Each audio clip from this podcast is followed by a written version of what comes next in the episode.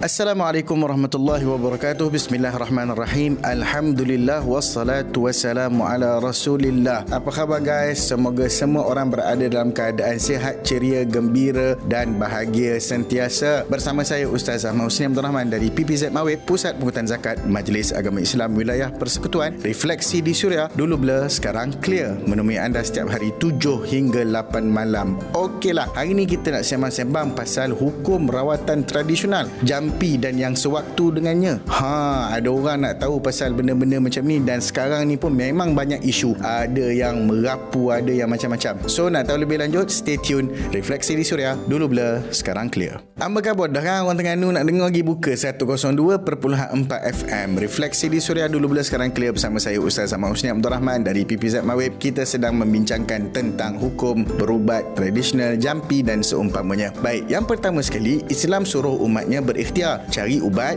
dan buat rawatan bagi penyakit. Allah dah berfirman dalam suratul Isra ayat 82, kami turunkan dengan beransur-ansur dari Al-Quran ayat-ayat suci yang menjadi ubat penawar dan rahmat bagi orang yang beriman kepadanya. Nabi SAW juga pernah bersabda, bagi setiap penyakit ada ubatnya. Bila sesuai dan molek antara ubat dan sakit tersebut, ia akan sembuh dengan izin Allah. Umumnya, hukum berubat ni ada dua. Yang pertama, sunat berubat ketika sakit dan yang kedua, harus berubat mengikut pilihan individu. Misalnya, kalau sakit yang ringan dan boleh dibawa bersabar, so dia ada choice. Dia nak berubat ataupun dia boleh uh, stay go on macam tu saja. Namun, ada kalanya hukum berubat jadi wajib apabila melibatkan soal menyelamatkan nyawa. Contohnya, berlaku kepalangan uh, dan perlukan rawatan segera. Begitu juga jika penyakit itu boleh merebak ataupun bersifat wabak dan memudaratkan orang lain. Maka pada ketika itu, wajib dia berubat. Berubat juga boleh jadi haram tau. Hukumnya apabila menggunakan benda-benda yang haram bukan dalam keadaan mudarat atau dengan kaedah yang tak mematuhi syariah. Begitu juga kalau beriktikad, yakni percaya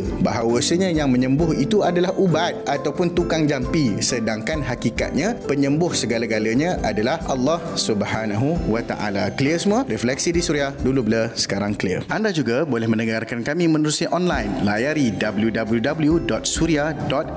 Refleksi di Suria bersama saya Ustaz Ahmad Usni Abdul Rahman dari PPZ Mawib. Kita sedang masih menyembang-nyembang pasal hukum hukum rawatan jampi dan sebagainya. Okey, apa hukum kita menggunakan rawatan tradisional termasuk jampi dan seumpamanya? Ikhtiar rawatan sebagaimana disebut oleh Al-Imam Ibn Qayyim Al-Jauziyah adalah dengan meraihkan semua aspek dan ilmu-ilmu perubatan. Tak kiralah alopati ke homopati ke apa pati sekalipun, semuanya boleh dilakukan termasuk rawatan tradisional dan jampi serta ruqyah. Malahan cara rawatan disyorkan oleh Islam adalah apa jua cara yang baik yang sesuai sama ada menggunakan akar kayu, ubatan moden, pembedahan maupun dengan cara psikologi dan metafizik sekalipun. Namun syarat bagi penggunaan jampi adalah mesti, I repeat, mesti mematuhi hukum syarak dan tidak menggunakan jampi serapah yang merapu, mambang, ulit mayang dan seumpamanya. Lagi satu, orang yang baca atau jampi itu hendaklah baik bacaannya yang bersumberkan dari Al-Quran dan Sunnah. Imam Nawawi pun ada story dalam kitab dia, hendaklah meninggalkan ruqyah jika ruqyah yang dibaca berasal daripada daripada ucapan-ucapan orang kafir membuat rawatan dengan kalimah-kalimah yang asing merawat dengan bacaan selain bahasa Arab yang tidak diketahui maknanya. Semua itu tercela kerana ada kemungkinan maknanya adalah kekufuran mendekati kekufuran ataupun makruh. Adapun kita buat rawatan dengan ayat Al-Quran zikir-zikir yang difahami tidaklah dilarang. Bahkan merupakan amalan yang sunnah. Para ulama telah menukilkan sebagai ijma' tentang kebolehan membuat rawan ayat-ayat suci Al-Quran dan zikir kepada Allah Subhanahu wa taala Faham guys? Refleksi di Suria dulu blur sekarang clear. Refleksi di Suria dulu blur sekarang clear bersama saya Ustaz Ahmad Husni Abdul Rahman dari PPZ Mawib. Kita senang sema-sema lagi pasal hukum uh, merawat uh, secara tradisional jampi dan seumpamanya. Okeylah, apa nasihat Ustaz kepada orang yang nak berubat ni? Ada yang main hentam ke rumah je. Okey, pertama sekali jangan mudah terpedaya dengan rupa. Mungkin gaya macam ahli agama bagai, tapi sebenarnya penuh auta saja. Para ulama telah sepakat tentang kebolehan membuat membuat rawatan jika mengikuti tiga syarat utama ini. Yang pertama, jampi ataupun ruqyah hendaklah dilakukan dengan menggunakan firman Allah Subhanahu Wa Taala atau dengan nama-nama dan sifat-sifat Allah Subhanahu Wa Taala. Ruqyah hendaklah dilakukan dengan menggunakan bahasa Arab atau sesuatu bahasa selain daripada bahasa Arab yang difahami maksudnya.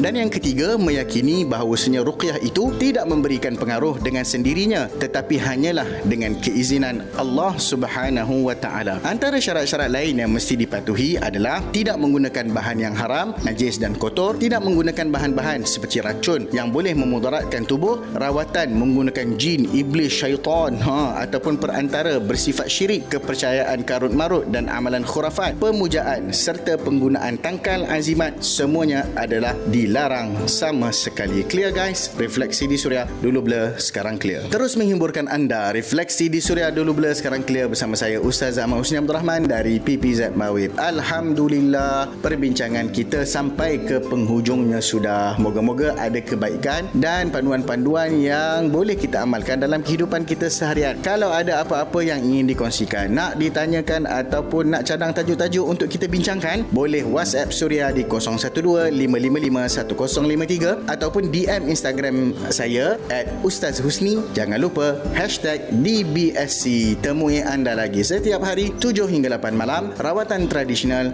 jampi serapah awas jangan melanggar syariah. Assalamualaikum warahmatullahi wabarakatuh